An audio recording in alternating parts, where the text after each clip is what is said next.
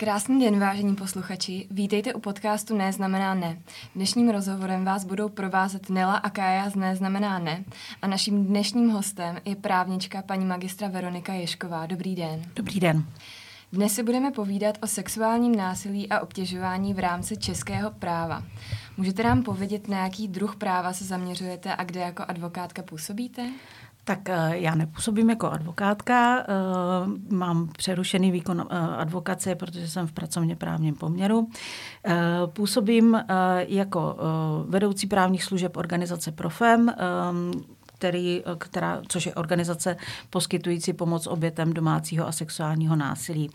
Eh, taky vedu organizaci Pro Bono Aliance, eh, která se zabývá eh, odpovědným výkonem právních profesí a působením na právníky, tak aby vykonávali svoje profese v souladu s etikou a trošku se do českého právního prostředí vneslo etično.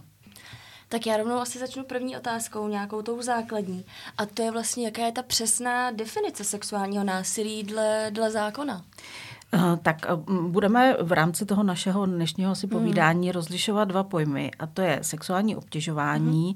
a uh, sexuální násilí. Co se týče sexuálního obtěžování, tak uh, vlastně právně bychom to uh, mohli podchytit podle zákona číslo 198 lomeno 2009 sbírky, což je antidiskriminační zákon.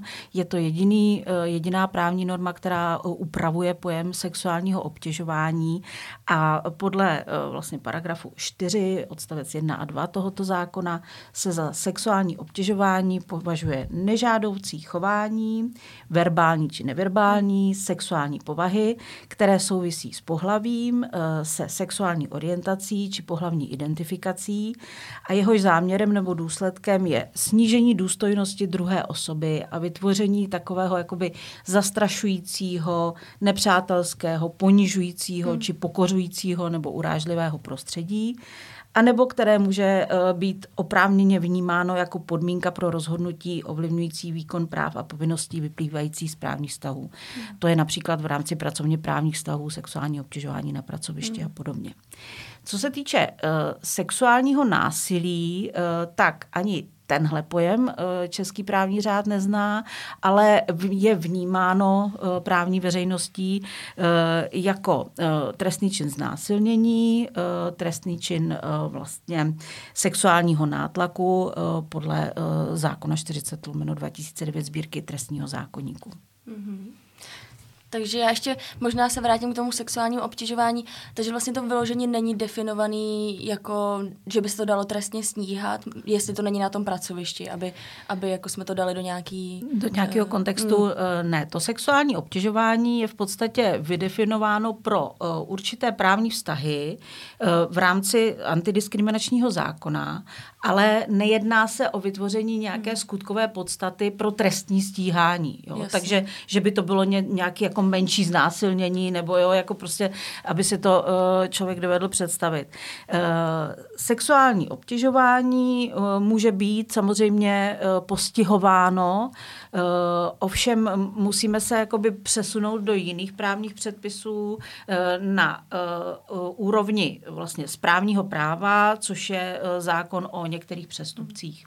Takže je to vlastně hodně těžce. Takže je to hodně těžce, je to hodně těžce definovatelné, nebo respektive uh, my právníci si s tím umíme pohrát, uh, ale pokud byste se jako like pídil v trestním zákonníku po trestném činu sexuálního obtěžování, tak hmm. ho nenajdete. Jasný, jasný. A můžu se zeptat, v rámci třeba Profemu chodí za vámi klientky uh, právě třeba s tím, že byly sexuálně obtěžovány a že by to chtěli řešit? Eh, určitě takové klientky máme, myslím si, že jich bude čím dál víc, protože eh, to téma je hodně otevřené, eh, ne úplně široce ještě, ale už se otevírá, takže myslím si, že takových případů bude přibývat, ale aktuálně vlastně k nám chodí klientky spíše s případy, které jsou na té hranici toho trestně právního řešení, kdy vlastně se řeší spíš ten trestný čin vlastně znásilnění po případě toho sexuálního nátlaku. Mm. Uh, jakou roli v případě sexuálního obtěžování nebo násilí hrají instituce? Tak Instituce uh, jsou pro uh, tenhle patologický jev nesmírně důležité a je uh, hrozně důležitý, jak jsou nastaveny na toho, na toho oznamovatele nebo na tu klientku, když se budeme bavit o tom vlastně o tom našem pole, poli působnosti. Protože pokud je vlastně instituce nastavena negativně eh, na ty oznamovatele, to znamená a priori podezřívavě, eh, a priori eh, s tím, že si vymýšlejí, bagatelizuje v podstatě to jednání, tak v podstatě zadupe tu oběť už v počátku a to trestní řízení nebo v případě i nějaký ten proces uh, toho zpracovávání toho zážitku ze strany té oběti je v podstatě úplně zničený. Jo. Uh, takže uh, pokud uh, ta klientka už se rozhodne, že nějak to bude řešit skrze ty instituce, nejen skrze tu pomoc té oběti, tak špatně nastavený policista v podstatě jí zadupe a dál se to nedostane. Eh, je proto důležitý pro nás, aby eh, ty instituce, které se na tom počátku s tou obětí setkávají, eh, byly prosty tady těch jakoby mýtů, předsudků, nedůvěřivosti, bagatelizování toho problému a podobně. Což takhle, upřímně, myslím si, že lehce se nám daří v Praze, ale ve zbytku republiky je ta situace opravdu tristní. Mm-hmm. A můžu se ptat, jak to vypadá třeba uh, u soudu, uh, když vlastně dojde na nějaký ten soud, tak uh, jak vypadá třeba um, vlastně během toho, toho soudního řízení um, ten kontakt vlastně s tou obětí? Tak uh, záleží na toho uh, kontakt koho s kým. Jo. Jasně, myslela, jsem, myslela jsem třeba právě toho soudce. Asi ta protistrana, ta je jasná, že jo, že asi nebudou jako úplně jako uh, hájit, nebo že, no. Uh, takhle, myslím si, že přesně jak říkám, jo, uh, jsou soudci, kteří jsou nastaveni nestraně, nezávislé, protože takový by měli být, mm-hmm. uh, ale jsou to jenom lidi, uh, takže uh, prostě ten lidský prvek nevymí, nevymítíte. E, nejsou to stroje, opravdu některý už jsou i vyhořelí, třeba na těch trestních úsecích, nebo jsou někteří e, zatím ještě neskušení. Eh, takže v podstatě eh, setkáváme se s obrovskou škálou přístupů různých soudců na různých místech, na různých soudech v různých regionech. Mm. Takže bych to nějak negeneralizovala, že prostě všichni jsou špatní a všichni přistupují k oběti prostě negativně. Není to pravda. Eh, nejde to takhle prostě obecně říct. Jasně. Co samozřejmě hmm, je hodně tristní, nebo bylo hodně tristní a taky trošku se to začíná lepšit. Já jsem jakoby po, pozitivní, jo, prostě protože mám pocit, že uh, házením špíny v podstatě nikoho nepovzbudíme uh, v té jeho práci, aby se trošku jakoby uh, posunul. Takže se snažím vidět to dobrý uh, i v těch policistech, uh, i, i prostě v tom přístupu. Někteří se snaží, někteří se školí, uh, zajímají se, uh, snaží se policie jakoby si vytvořit nějaký profesionalizovaný týmy, uh, jo, aby, aby vlastně ta škoda na té oběti ze strany těch orgánů činných v trestním řízení byla co nejmenší. Ale jak říkám, region od regionu se to strašně liší a uh, ta situace třeba na severu Čech je otřesná. Jo, říkám, ta Praha a středočech se snaží, protože je tady plno organizací, které na to poukazují, který se snaží to zlepšit. Eh, hodně se školí, hodně se snažíme, ale prostě bude to jiný v Ostravě a bude to jiný v Děčíně a hmm. prostě tak to je, bohužel. Mm. Jasný. Já možná tady na to navážu a zeptám se, když nás třeba bude poslouchat teda uh, oběť sexuálního násilí a bude chtít teda to nějakým stylem řešit i právně, jaká je vlastně pro ní nebo pro něho nejlepší cesta, kde to jít nahlásit, že třeba uh, jestli přímo na policii zavolat nebo radši skrýt se třeba za e-mailem, že tam to bude pro ní bezpečnější, kam co je vlastně ten postup jako pro ní nebo pro něho? Uh, tak, uh, i když je uh, jakoby eh, právní postup daný trestním řádem, to znamená, hmm. že policie přijímá oznámení, uh, státní zastupitele přijímají oznámení, nebo státní zastupitelstvo přijímá oznámení a podobně, tak když jsem se na tou otázkou hmm. trošku jakoby zamyslela, tak co bych té oběti poradila, je nechodit ani na jedno z těchto hmm. míst. Obrátit se na organizaci, která se tím problémem zabývá, protože od toho jsou tam lidi, kteří to umějí. Hmm. Jo? To znamená, umí sepsat to trestní oznámení, umí mu poradit, jestli eh, jo, ne, jak to vidí, doporučit nějaký, eh, okamžitě si ho jakoby zachytit do té vatičky, trošku si ho tam hmm. obalit a pomoct mu v tom. Jo? To znamená uh, Bílej kruh bezpečí, Profem, Persefona, uh, jo, prostě uh, Prosapia na severu Čech funguje, Lastráda, pokud se týká obchodování s lidmi. Jo? To znamená, jsou tady organizace, obzvlášť v té Praze na tom středočechu, který se tím zabývají a myslím si, že je důležitý, aby ta oběť nešla přímo na policii, protože tam se může setkat s čímkoliv a může být vyděšená, hmm. ale prostě obrátit se na tu profesionální organizaci organizaci, která eh, to s ním projde. Je to rozhodně asi bezpečnější Určitě. pro ní a bude tam mít nějaký, nějakou podporu z té strany. No.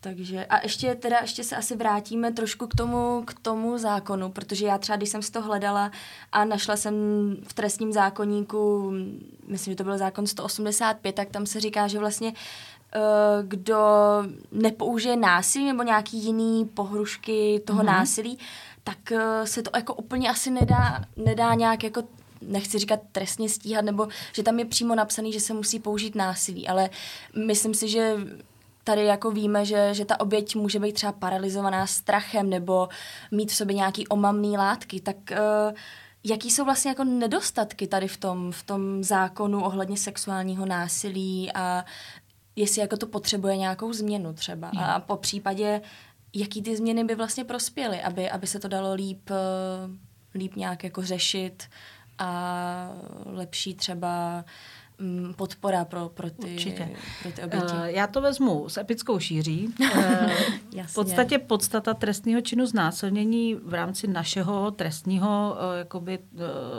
trestně právního pojetí spočívá v tom, že, když to zjednoduším, že je trestán sex bez souhlasu za použití násilí, mm. jo, nebo pohrušky násilí, nebo pohrušky jinou těžkou újmou. To znamená, že my netrestáme sex bez souhlasu, tak jak se to děje třeba eh, v některých jiných zemích, eh, ale trestáme tam to násilí.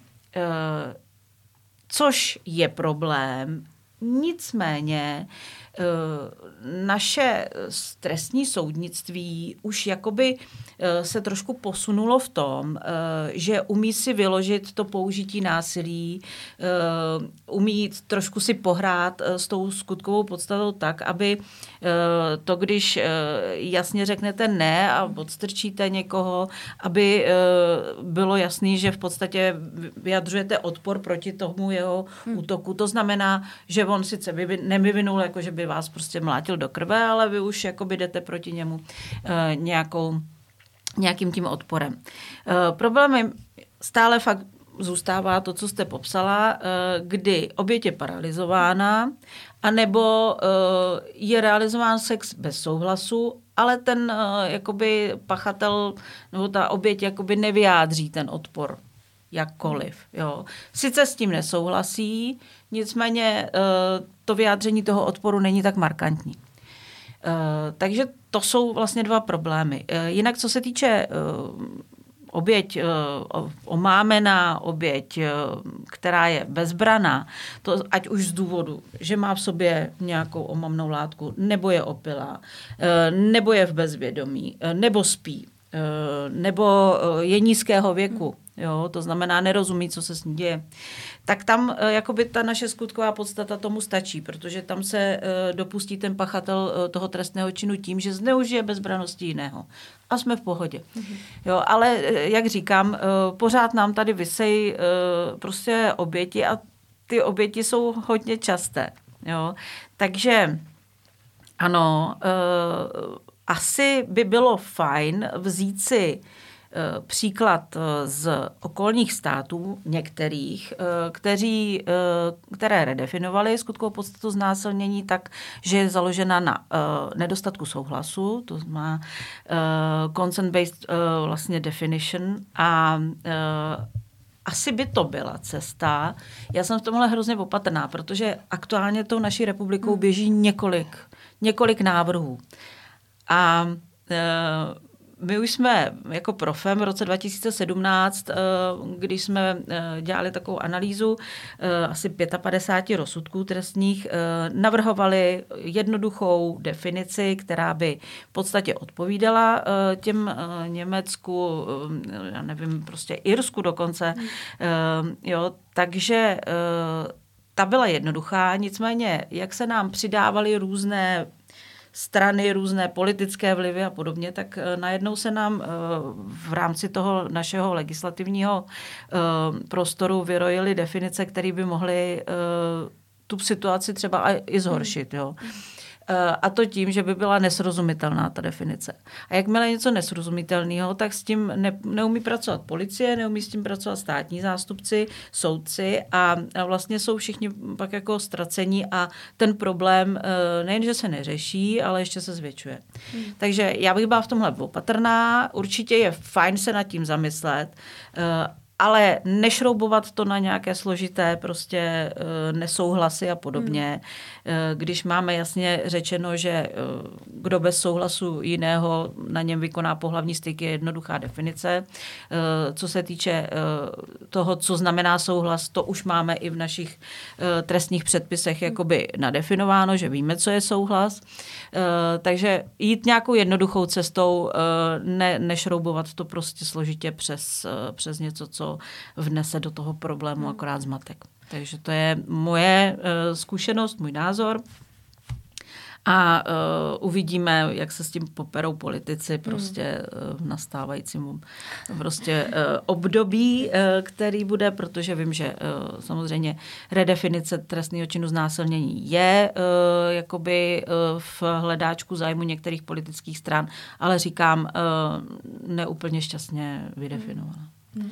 Já teď uh, samozřejmě asi teda na tu otázku nemusíte odpovědět. Mě to jenom strašlivě napadlo při tom, co jste říkala, že vlastně uh, nechci asi možná říkat tu organizaci, nebo protože dělají skvělou práci, ale oni právě taky chtějí změnu zákona a mají tam nějaký jako Možná, možná víme, o kterou se eh, jedná. Určitě, ale... Eh, říkám, eh, jako, to otázkou si... se zabývá plno, plno hráčů, jak říkám, v jednoduchosti je krása a srozumitelnost. Jo?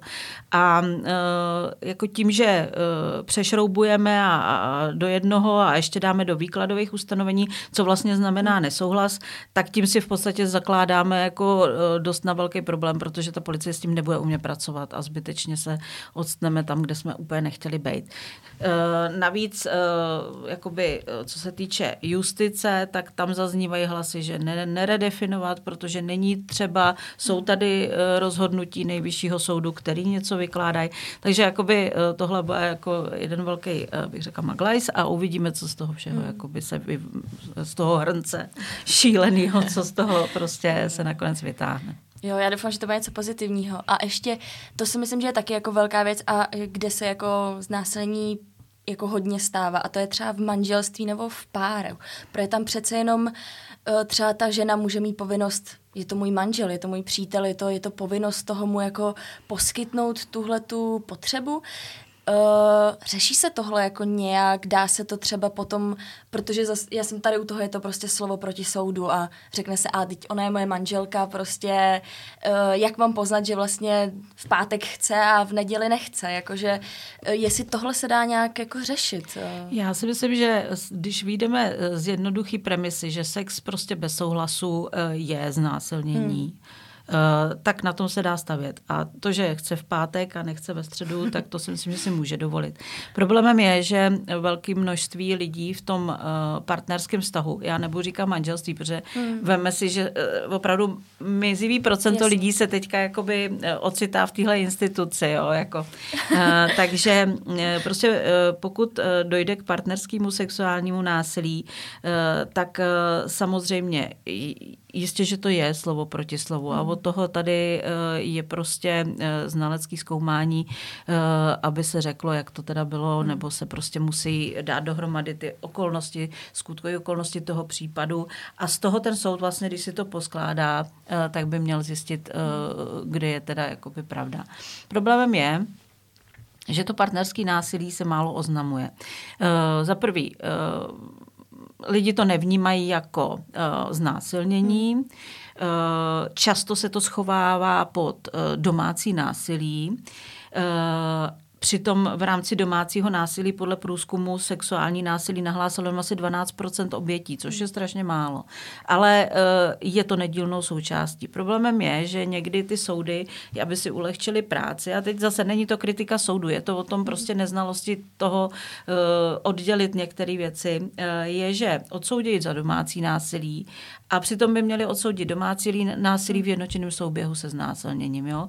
Takže to se nám stává, e, nicméně jo, jako říkám, je to soudce od soudce, e, jak si s tím poradí, protože samozřejmě e, domácí násilí se posuzuje jinak. E, Jo, prostě různě, různě uh, se nám to třeba pak může ocitnout i v jiných, uh, v jiných odstavcích a uh, komplikuje to tu situaci a ten soud se chce mít odsouzeno. Prostě jo, jako já to chápu, jo, prostě ten tlak na to, ať, je, ať, je prostě, ať jsou ty případy hotový, hmm. je opravdu velký. Takže mnohdy se to právě spláchne do toho domácího násilí a pak už se to neřeší, i když Jasně. by mělo. Mě by zajímalo, jaký proces čeká oběť, eh, když se rozhodne eh, to sexuální násilí vlastně nahlásit. No docela zdlouhavý, docela náročný a bylo by fajn, kdyby sebou měla někoho, kdo ji tím provede. Zase opět se vracím k tomu, že ta organizace ji tím provede a organizace eh, s ní nějak vyřeší to, že ji bude někdo zastupovat. Aby v tom nebyla sama jo, právně. Eh, teď se nám změnil zákon o obětech trestných činů, to znamená uh, oběť znásilnění, domácího násilí, uh, obchodování s lidmi, teroru a podobně, je zvlášť zranitelnou obětí a má nárok na bezplatnou právní pomoc ze strany zmocněnce, to znamená hradí to stát, nemusí to hradit ta mhm. oběť, jo, což je obrovitánský mm. krok, přičemž nebudu zastírat, že jsme se na té změně nepodíleli jako profem, přičemž uh, to je vlastně to, uh, co je důležité, aby na začátku měla. No a pak jí čeká co? Pak jí samozřejmě čeká to oznámení na policii, policie se s tím nějak jako popasuje, mm-hmm. uh, prostě zapíše si to do těch spisů, předvolá si pachatele, pak si znova předvolá oběť, vyslechne si, uh, pak jsou nějaký dovýslechy, pak je uh, znalecký zkoumání, pokud je to potřeba, pokud ta situace není jasná. Uh, pak se blíží hlavní líčení, takže v rámci hlavního vylíčení vypovídá. To znamená, že ta oběť se nám v podstatě s tím příběhem svěřuje tři až sedmkrát v rámci mm-hmm. toho celého procesu a to je pro ní neskutečný nápor. Mm. Jo. Navíc problémem v tom uh, bývá uh, velký, že ta oběť, uh, jakoby, když má za sebou ten traumatický zážitek, tak nevypovídá schodně ve všech těch mm. sedmi výsleších, když to přeženu. Jo? Když jich vezmeme sedm, tak prostě sedmkrát neřekne, že to bylo ve čtvrtek, byl to mm. tenhle a, a podobně. Jí se jakoby navíc v průběhu toho času vybavují další a další jakoby uh, vzpomínky uh, z toho traumatického zážitku, a ten příběh se nám nějak jakoby vyvíjí. A to je ten problém, protože na to poukazuje samozřejmě mnohdy jak policie, tak soud, eh, tak hlavně obhájce eh, obžalovaného, že si to vymyslela, protože mm-hmm. povídá úplně něco jiného, než povídala, když šla oznámit. Nicméně, eh, tohle stojí na tom, že pokud máme šikovného soudce, tak ten ví, že ta oběť si to vybavuje postupně. To znamená, ukočíruje si to hlavní líčení tak, aby eh, hmm. vlastně uh, tam ten obhájce se zase až tak ne, ne, ne, ne, neuplatňoval. Hmm. A takže si myslíte, nebo mě by vlastně zajímalo, jestli byste třeba doporučila uh, tomu danému člověku, aby to třeba nahlásil jako bezprostředně třeba potom, co se to jako stalo, a nebo právě až s nějakým jako časovým odstupem a vlastně tím bych chtěla jako navázat na další otázku, jestli je nějaká promlčecí lhůta, jo? Tak, eh, co se týče doporučení, kdy hlásit, eh, jakmile se stane a ta oběť je schopná o tom něco říct, tak ať zvedne telefon a zavolá na linku Bílého kruhu bezpečí, linku pro FEMu, eh, která je prostě pro oběti sexuálního násilí. A oni řeknou, co má dělat. To znamená, jestli uh, si prostě uh, má uh, dojet třeba do sídla té organizace, tam jí pomůžou, jo, protože Profem bude od, otevírat vlastně na Praze 6 obrovský centrum pro oběti mm-hmm. sexuálního násilí, kde je právě jakoby myšlenka, že všechno bude jakoby v jednom, tu oběť si tam jakoby dotáhneme, vezmeme jí uh, vzorky, prostě uh, hned se kontaktuje policie a bude to jakoby rychle. Ale uh, to je strašně málo. Jo? Bezprostředně po činu nahlásí znásilnění oběť uh, takového trestního činu, který se jí stane uh, od pachatele, který ho nezná. Hmm. Jo? Uh, pokud je to pachatel, který ho zná, uh, tak tomu nedochází. Prostě uh, opravdu výjimečně. Uh, jí se to rozleží v hlavě, že jo, teďka to zvažuje. Bylo to znásilnění, nebylo. Co mi řeknou? Je to můj přítel, je to můj manžel, co řekne rodina? Jo, jako těch obrovských jakoby, pochybností je kolem tolik, že jí to vlastně může uh, jako docela slušně semlít a ten okamžik toho oznámení se oddaluje, oddaluje, až se najednou ocitáme právě na, na té hraniční promlčecí době, která se samozřejmě liší od toho, jak závažný ten skutek byl. Jo? To znamená, pohybujeme se uh, od uh, eh, 10 do 15 let, 15 v tom jakoby nejzávažnějším případě. Pokud se týče Eh, sexuálního nátlaku, tam se dostáváme právě na blbou hranici promlčecí lhuty, která je jenom pět let, jo, v maximálním případě deset. Jo. Takže eh, je potřeba si to zvážit a navíc eh, ten časový odstup Eh, se pak může promítnout v tom vyšetřování. Jo? My jsme měli kauzu, kde jsme měli strašně šikovného policistu, opravdu se snažil, opravdu se snažil. Státní zástupce, protože uh, ten pachatel měl uh, velice známého advokáta trestně právního a ten státní zástupce to tomu policajtovi fakt furt házel zpátky. On to pořád, pořád snažil se najít důkazy, ale ten časový odstup mu to v podstatě znemožnil. Jo? Pak už se nenajdou uh, ani svědci, respektive ty svědci si s odstupem času nevzpomínají uh, nebo nechtějí vypovídat, uh, jakoby, protože by způsobili uh, vlastně třeba trestní stíhání sobě nebo sobě blízký. Jo? Prostě uh, těch faktorů se nám tam najednou v tom mezičase objeví tolik, že ta úspěšnost uh, toho trestního stíhání je minimální. Mm-hmm. Jasně. A když se, nebo co se týče třeba nějakých, jako odběru nějakých vzorků, že jo, což, což jde asi teda jenom bezprostředně po tom, hmm, hmm. po tom aktu, tak jak se potom jako operuje s tímhle? Uh, tak uh, policie má uzavřenou, pokud mluvím o Praze, jo, jako mm. samozřejmě nevím, jak to je v jiných krajích, předpokládám, že snad stejně. Uh, policie má uzavřenou smlouvu se zdravotnickým zařízením. Uh, v Praze je to, tuším, Podolí, kde vlastně navíc každý region má speciální jednotku, která by měla v případě znásilnění vjet na místo, obsahovat, má obsahovat psychologa, psychologa, policistu samozřejmě. Ten eh, oba odvezou tu oběť eh, do Podolí, tam jí odeberou vzorky, někdy třeba eh, že je potřeba nafotit, to nafocení může provést i ten psycholog, jo? není třeba, aby to prováděl ten lékař, ehm, takže v podstatě tady ty bezprostřední znásilnění jsou systémově pokrytý. Jo, ta systémová pomoc tady je okamžitá. Mm-hmm. Dobře, a pak, když teda se to, já nevím, se to nahlásí, já už se takhle ptám, ale... S odstupem. ano, když se to nahlásí s odstupem, třeba, nevím, tří let, tak jak to právě potom jakoby probíhá míst, jako když tam vlastně není ten odběr těch vzorků, jak se tady to vlastně jako řeší? Eh, v podstatě se to řeší eh, výpovědí té vlastně oběti, výpovědi toho eh, podezřelého. Pokud eh, jsou tam nějaký svědci, tak se vyslechnou svědci, no a jde se na znalecký zkoumání oběti, eh, která je zkoumaná vlastně psychiatrem a psychologem, zkoumá se její obecná věrohodnost, pak to, jestli si nevymýšlí, to znamená specifická věrohodnost, případně se zkoumá míra traumatu, která jí byla způsobena. Takže vlastně je to pak na tom znaleckém zkoumání. Mm-hmm a zhodnocení toho znaleckého posudku ze strany soudu. Ne každý, hmm. uh, jo, ne to, co, ne vždycky třeba, když znalec řekne, jo, bylo to znásilnění, tak soud se s tím stotožní. Jo, takže to je už na soudu, to je právní hodnocení a to nemůže provádět znalec, to provádí jenom soud. Mm-hmm.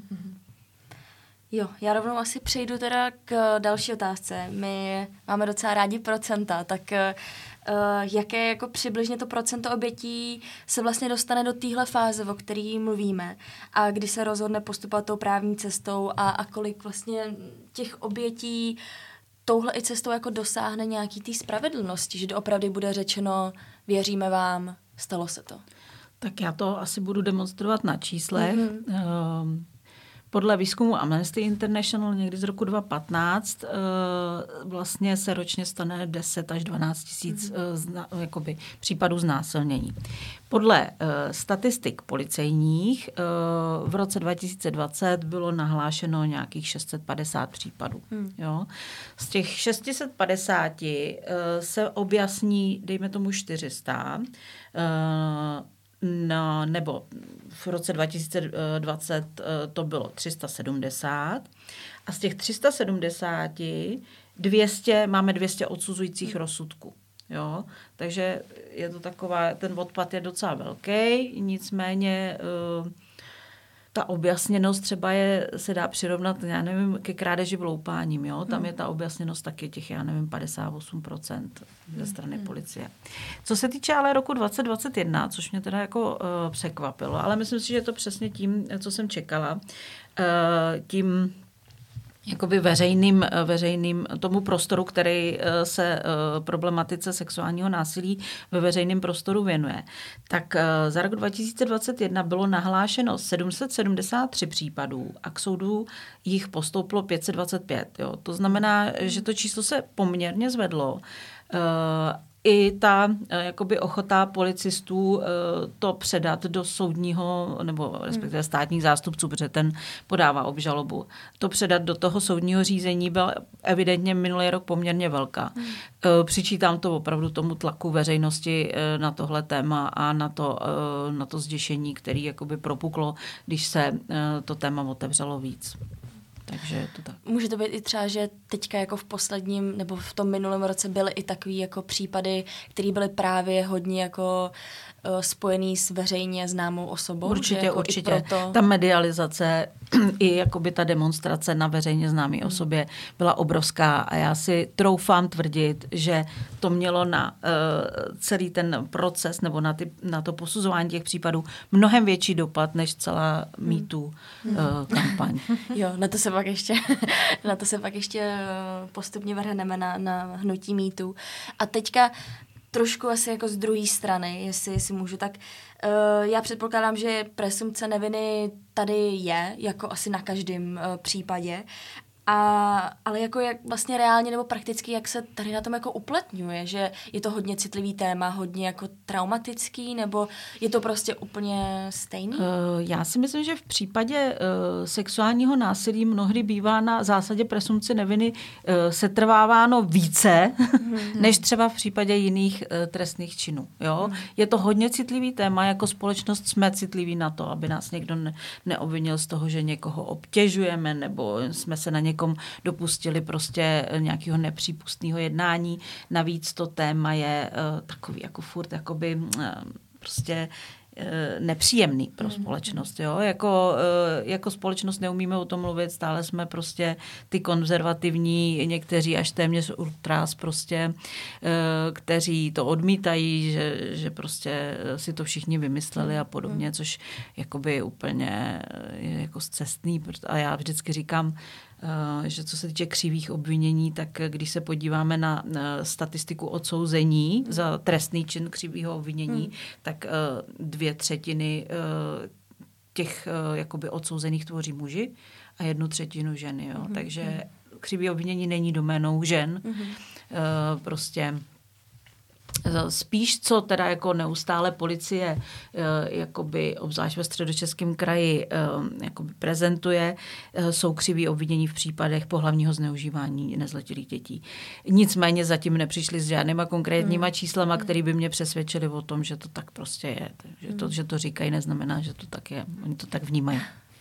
Jo, je pravda, že prostě uh, ta společnost je teďka trošku jakoby, uh, obzvlášť Praha a Středočech na tom jinak, uh, třeba i s, já nevím, dohodami o rozvodu a dohodami o dětech, jo, prostě je to komplikovaný, jsou tady lidi bohatí, chtějí se soudit, prostě nechtějí se dohodnout, mm-hmm. používají proti sobě prostě extrémní zbraně, takže možná z toho můžou nabít ten dojem, že to tak je, nicméně já chci číslo, jako pokud teda mm. jako bych to měla vzít za svý úplně. Jasně.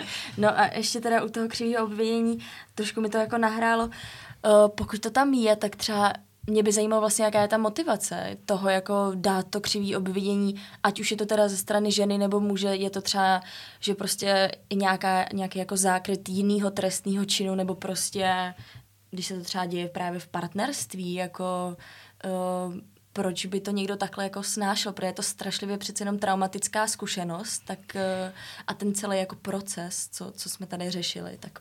Abych pravdu řekla, tak uh, já jsem se s křivým obviněním uh, v problematice sexuálního mm. násilí nikdy nesetkala. Mm.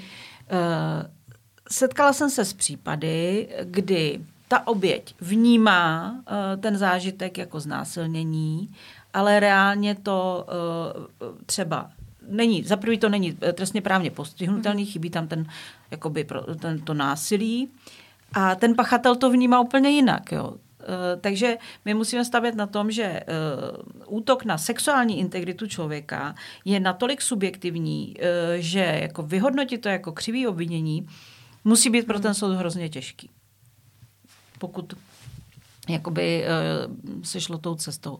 Ale jak říkám, já jsem se s tím nikdy nesetkala a i v hmm. případě, který byl poměrně uh, náročný, uh, poměrně jakoby nejasný uh, a jako oběť vnímala, protože tam se jednalo o, bych to řekla, takový jako poměrně bizarní případ, kdy uh, oběť nejdřív s útočníkem šla, uh, nebo já budu říkat podezřelý, protože nakonec byl zprošťák, uh, šla s ním domů, uh, já nevím, vykonali uh, tři soulože se mhm. souhlasem a ráno uh, prostě uh, ona vnímala, že dvě soulože jsou bez souhlasu, on to vnímal jako, že prostě je to jako jedeme na té vlně, co jsme si mm. prostě uh, večer jakoby užili. Jo? A teď uh, ani tenhle případ neskončil tak, uh, i když byl samozřejmě ten podezřelý zproštěn, tak ani tenhle případ neskončil tím, že by okamžitě běžel na, poci, na policii a řekl, je to křivý obvinění. Protože i ten rozsudek zněl tak, že jako je to složitý. Jo. Navíc oba v sobě měli různé návykové látky, nejen alkohol, ale i prostě uh, jakoby, uh, nabuzující prostředky uh, typu pervitin a kokain. Takže jo, ani tady to neskončilo tím, že by ten pachatel se sebral a okamžitě běžel na policii s tím, že to bylo křivý obvinění. Hmm. To dává docela smysl.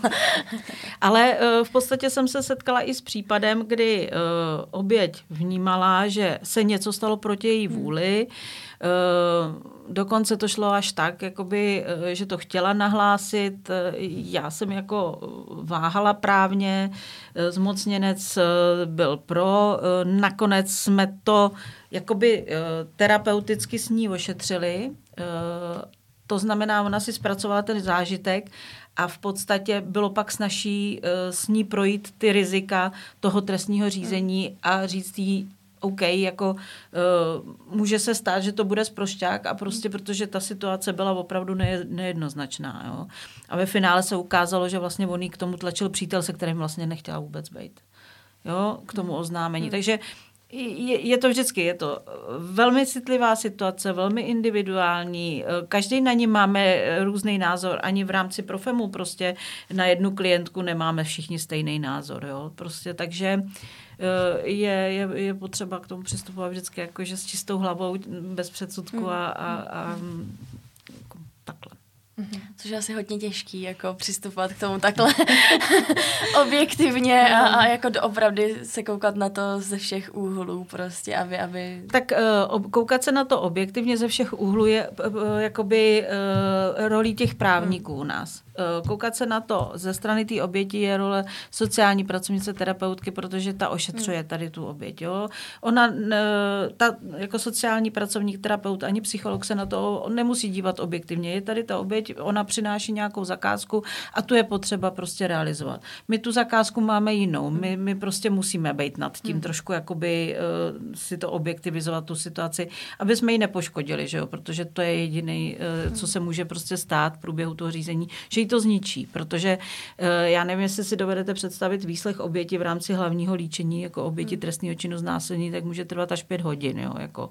Hmm. A m, mm, není to konec. Jo? Prostě soudce řekne, potřebuji dovyslechnout, takže to je tam druhý den znova. Jo? A i když má právo nebýt tam v přítomnosti toho uh, podezřelého nebo toho obžalovaného v tomhle už uh, jakoby stádiu, tak i taky to ničí, protože ten obhájce prostě do ní jde a prostě jo, jo, jo, potřebuju uh, z toho toho svého klienta vysekat, takže je to opravdu náročný.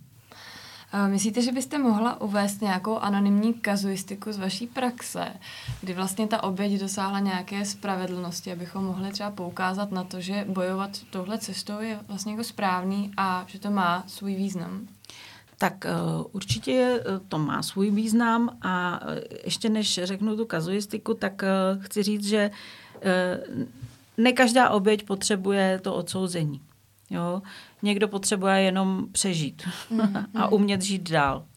A to si myslím, že je důležité prostě, aby, aby zaznělo, jo? Aby, aby to nebylo o tom, že tlačíme na to oznamování. E, potřeba ty oběti první a primární je, je, je zpracovat si to a, a umět vstát z postele a umět jít do školy a uh, prostě uh, žít normální život. Uh, klientka. Eh, velice jakoby těžký případ eh, byla navíc, kromě toho, že eh, byla poměrně asi dlouhou dobu, celkem asi 10 let, znásilňovaná odčímem, tak eh, začala vykazovat samozřejmě znaky posttraumatické stresové poruchy eh, v důsledku tohohle jednání. Navíc jakoby to dlouhodobé zneužívání se na ní podepsalo v tom, že jakoby hodně měnila partnery, hodně byla jakoby sexuálně aktivní, ale současně se sebe poškozovala, protože potřebovala samozřejmě nějak ventilovat tu tenzi, která se v ní kumulovala. Eh, my jsme nevěřili, že se ten případ prostě eh, jakoby dotáhne, protože to bylo to přesně s odstupem času. Eh, ona jakoby nám tam různě vždycky končila v Bohnicích nebo, nebo byla schopná výpovědi. Takže to bylo náročný i ten doprovod. Navíc tam byl hodně agresivní obhájce, takže v podstatě jako poukazoval právě na tu její zvýšenou sexualitu, poukazoval na to, že už ve 13 natočila nějaký video, který prostě posílala spolužákům jako uh, poloobnažený, uh, že na Facebooku má tohle a tohle, že to vůbec není v obětě. Jo, prostě uh, v podstatě to bylo hrozně, hrozně těžký. Uh, policista tam pochybil, protože ji odradil od toho, aby uplatnila nárok na náhradu škody, že ten uh, konkrétní uh, jakoby uh, obžalovaný má na sobě exekuce a že z toho stejně nic ne... Jo, to, tam bylo selhání prostě toho systému úplně na všech stránkách. E, podařilo se prostě odsouzen skutečně, dokonce e, to nedopadlo s podmínkou, šlo to e, na výkon trestu odnětí svobody. Takže jakoby po tom jejím deseti, respektive asi třinácti letým soužení uh, to došlo nějakého, nějakého jakoby šťastného konce. Problém s ní byl v tom, že eh, po jednom z těch výslechů uh, skončila opět hospitalizovaná psychiatrické nemocnici, protože spolikala prášky, protože ta, ten obhájce byl opravdu jako hodně agresivní, hodně jí otevřel asi plno těch příběhů, který měla zasunutý v sobě, takže uh, to bylo náročné pro ní hrozně a prostě pachatel sedí a ještě asi nějakou chvíli sedět bude. Dobře. A můžu se zeptat, myslíte, že jde v rámci toho eh, soudního řízení třeba požádat uh, o změnu obhájce, toho... Ne, ne, ne. Eh, změnu obhájce žádat nemůžete. Vy můžete eh, za tu oběť kopat tak, že jako zmocněnec námitkujete ty jeho hmm. prostě mm, prasácký jako dotazy. nebudu, nebudu to nějak jakoby asi kolem toho chodit, protože to je opravdu strašný to, co se tam děje.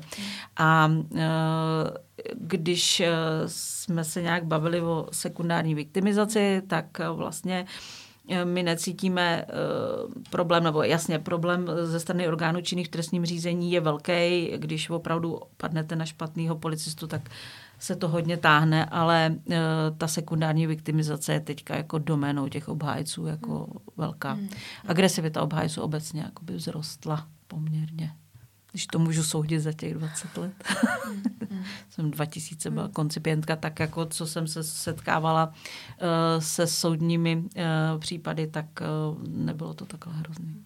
Hmm mě by jenom strašně zajímalo, jako čím to je, čím, že jako prostě si řekli, tohle funguje, tímhle tím jako zachráníme toho pachatele, nebo proč teda je tam takový jako násilí na ty, na ty oběti? Mm, nevím, nevím, čím to je. Uh, tak za, mm, takhle, může tam být jako to, že se chce samozřejmě uh, buď, buď ho klient platí a on chce prostě klientovi mhm. dokázat, že za těch jeho x desítek tisíc prostě si zakřičí u toho mm. soudu, což prostě je motivace velká.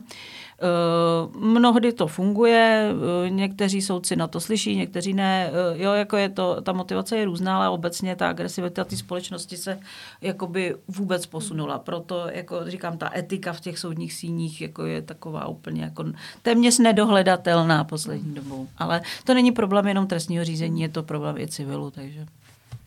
Společenský problém. Společenský problém, no. Jako. Už téměř bych uh, s láskou vzpomínám na staré časy v raných nulkách. No. Jinak dá se té sekundární viktimizaci nějak předejít?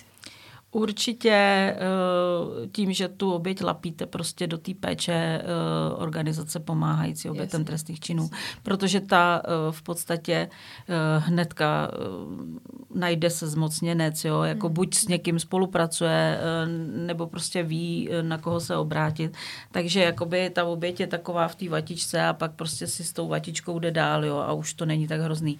Protože vy, když ji lapíte hned, tak ji poskytnete okamžitě terapie, okamžitě prostě sociální prostě pomoc. To znamená, může eh, přijít za tou sociální pracovnicí kdykoliv, eh, s čímkoliv, jo. Mm-hmm. Má tam tu, a ta odolnost se trošku jakoby zvýší, takže už to na ní pak tak nedopadá to, co se děje potom. Mm.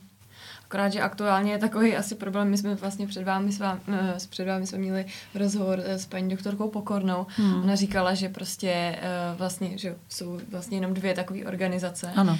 A ty jsou vlastně úplně plný. Takže... Jsou plný, navíc obecně jakoby v celé republice je obrovský problém sehnat psychiatra, klinického hmm. psychologa, dětského psychiatra, dětského psychologa, vůbec mít nějaký krizový jakoby centra, jo, prostě kam se ty oběti uh, do azyláku uh, fajn, azylák jako je ta nejzaší možnost, jo. Ale měli jsme taky klientku, která prostě byla v, přesně jako v akutním ohrožení, dokonce s policistkou jsme scháněli volný prostě lůžko pro ní e, a prostě všude ji odmítli s tím, protože měla malýho Yorkshire a malý Yorkshire do azyláku nesmí, jo. Prostě e, je potřeba vytvoření nějakých jakoby lůžek, center, e, něco jako je tady RIAPS, jo, mhm. prostě kam můžete hned přijít a oni vás hned přijmou a hned si tam můžete lehnout a hnedka vás prostě lapěj, eh, aby, aby vám pomohli. Takže eh, to je velký problém a to ještě jako si myslím, že třeba v Praze jsme na tom líp než ve zbytku republiky. No. Hmm.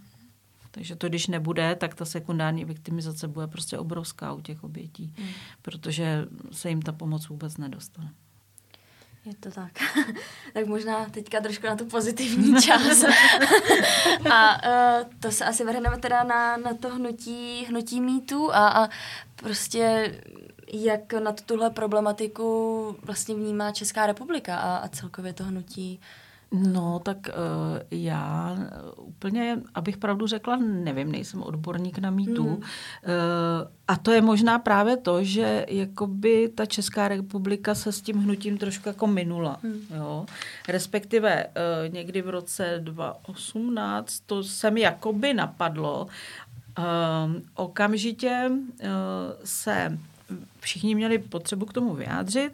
Já si pamatuju, že v té době uh, um, organizace nebo prostě uh, takový institut stálý konference českého práva pořádal uh, pořádal seminář na téma právní aspekty hnutí mýtů. Tak jsem na to šla, protože mi to zajímalo. A uh, odcházela jsem asi ve tři čtvrtině, protože jsem mi chtěla strašně zvracet. uh, a to nejsem zrovna jako Cimperlich. Uh, jako dostali tam slovo lidi, kterých si právně nesmírně vážím. Jsou to pro mě uh, lidi, který prostě obdivuju jako právníky a to, co se tam prostě uh, před, předvádělo, to bylo strašný, jo. Uh, samozřejmě se tam furt točili hmm. nějaký otevřený a zavírání dveří a prostě já nesmím nikoho.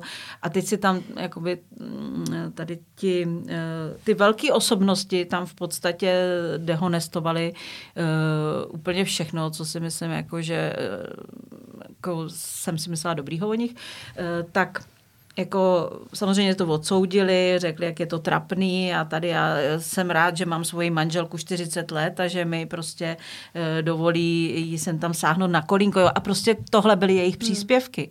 To byly příspěvky právní aspekty hnutí mítů.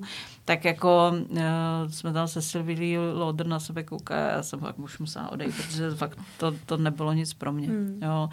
Takže Eh, to byla spackaná akce, naprosto jako nevhodná a, a nevhodný výroky ze strany, opravdu tam byl senátor, eh, nebudu jmenovat, prostě senátoři, soudci, ústavní soudce, jo, prostě fakt.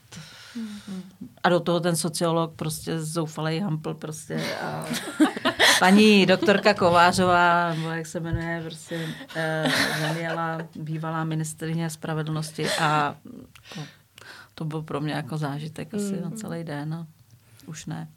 to věřím, to, to asi byl zážitek pro všechny, no. No, jako uh, myslím si, že jako fakt byli ty lidi překvapený až zhnusený, ale mm, jako potřebovali mm. si tam prostě všichni ti uh, staří pardálové říct to svoje, tak si řekli. A... Mm.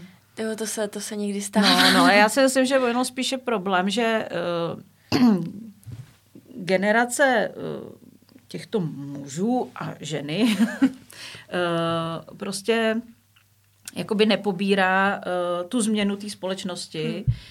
uh, tu změnu v myšlení a uh, vůbec jakoby uh, nejsou schopní to reflektovat. Jo? Uh, takže dochází k tomu odtržení úplnému uh, od těchto těch otázek a uh, já jediný, co prostě můžu říct, tak jsem ráda, že uh, tady tyhle ty jakoby žvásty uh, se jakoby nepromítli do toho akademického světa úplně. Hmm. Eh, já jsem měla tu čest eh, ve své alma mater spolupracovat eh, se studenty na jakoby vytvoření manuálu na tím, jak, jak řešit sexuální násilí na akademické půdě. Koukala jsem Masarykova univerzita má podobný prostě manuál, takže je to fajn, že se tím prostě vysoké školy zabývají. Ostatně už v roce 2017 eh, nebo 18 pan minister Plaga apeloval na vysoké školy, aby přijali eh, vlastně takový manuál, což se teda minulo účinkem a začalo se to řešit v podstatě až po kauze tady toho našeho veřejného eh, činitele z minulého roku. Hmm. Jo. Nicméně aspoň něco. Jo, jo. Já vím, že třeba ta Masaryková univerzita to má jako skvěle udělaný. My jsme i třeba na uh, jeden z našich jako příspěvků na Instagramu jsme doopravdy, když jsem to jako dělala, tak jsem čerpala od nich, protože to bylo jako schva- skvěle popsaný přesně a tak, přesně tak. přehledný. Myslím si, tak. že tam, tam... Říkám škoda, že to přišlo takhle pozdě, že jakoby bylo vidět, že jakkoliv ministr školství, mládeže a tělovýchovy měl v rukou nějaký uh, věci, protože já jsem spolu s ředitelkou Profomu, uh, členkou výboru uh, pro prevenci násilí na ženách, nebo domácího násilí a násilí na ženách při úřadu vlády, tak jsme jakoby ten balíček jim poskytovali, minister to posílal, říkám, ten nějaký tříletý jakoby odstup uh, mi přijde jako nevhodný, ale budíš, prostě stalo se, asi to mělo nějakou šanci uzrát, uzrálo to bohužel s tou kauzou, což uh, aspoň, že tak, říkám ještě jednou. Něco, něco přišlo, no. A uh, teď už vlastně bude naše poslední, poslední otázka, taková závěrečná. Uh, to, jestli vnímáte za dobu vašeho působení tady u té problematiky nějaké jako zlepšení a třeba jak, jak dlouho uh, právě se s tím zabýváte a uh, jestli to opravdu jde vidět, že, že se to posunulo, ať už smyšlení společnosti, nebo, nebo prostě jak, jak hmm. se mění ty, ty trestní zákony a takhle. Tak já vlastně v tom tématu sexuálního násilí působím od roku 2015 a ta změna je, je Hmm. Chtěla jsem říct obrovská, ale pak prostě mi jde hlavou zase těch milion případů, kdy je to šílený a, a jako nechci, nechci zase lakovat to, že, že jsme se posunuli. Posunula se společnost, posunulo se myšlení společnosti, vnímání mladých lidí, eh, prostě eh, co si chtějí nechat líbit, co si nechtějí nechat líbit, eh, jak chtějí některé věci řešit. Hmm. Je tady organizace prostě koncent, která se snaží cílit na mladí lidi, workshopy, všechno, všechno. Eh, takže eh, pro to téma se dělá hodně, eh, je otevřený a myslím si, že proniklo i, i do toho systému těch orgánů činných v hmm. trestním řízení. Nebudu říkat, že ne, protože to bych lhala. To je dobrá zpráva nakonec. A myslím, že i proto my tady vlastně sedíme a děláme to, co, to, co děláme. Tak hodně no. štěstí ve vaší práci, no, protože no, jako určitě to všechno nebude jenom pozitivní, ale eh, říkám, je důležitý, eh, že to téma se otevřelo a uh, prostě bez, bez otevřené společnosti to nejde. No. To rozhodně. Tak my vám moc děkujeme za rozhovor, bylo to hrozně zajímavé. Já doufám, že jsem vám zodpověděla všechny otázky, že jsem vás nezahltila příliš. Jako já jsem ráda, že se tomu tématu věnujete, protože říkám, ehm, čím jak, jak, aby to co nejvíc proniklo tam, eh, kde to má. To znamená, aby eh, lidi, mladí lidi byli sebevědomí, aby si eh, uvědomili, že to právo na vlastní, na svobodu sexuálního života svýho mají. Dokonce je ta svoboda chráněná trestním zákonníkem a to, že v rámci našeho systému se spíš jako je tendence eh, chránit ty majetkové zájmy, to znamená hodně prostě se řeší hospodařina, majetková trestná činnost. Eh, tam jako kdyby eh, jsme byli úplně zuřiví vyšetřovatele a ta sexuální svoboda zůstává tak jako trošku opomíjena, takže doufám, že se to trošku posune. Taky. Ještě jednu, jednu věc k tomu. Eh, neposunu se to ale v tom, že by eh, se to vyřešilo tím, že se zvýší prostě trestní sazba. Jo? Jako, mm-hmm.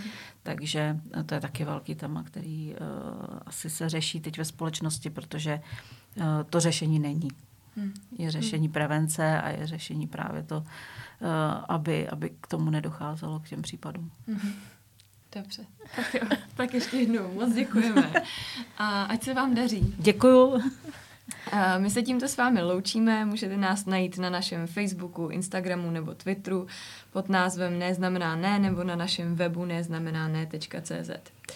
Můžete tam najít například příspěvky týkající se sexuálního obtěžování a násilí nebo autentické příběhy obětí. Budeme rádi, pokud nám pomůžete sdílet tento obsah a dostat tuto problematiku více do povědomí, nebo nám dáte zpětnou vazbu na naši práci. V závěru bych ještě uh, ráda poděkovala pod studiu za to, že jsme tu dnes mohli nahrávat v takhle krásném prostředí. A to už je za nás dnes vše a budeme se těšit u dalšího dílu podcastu. Naslyšenou. Naslyšenou.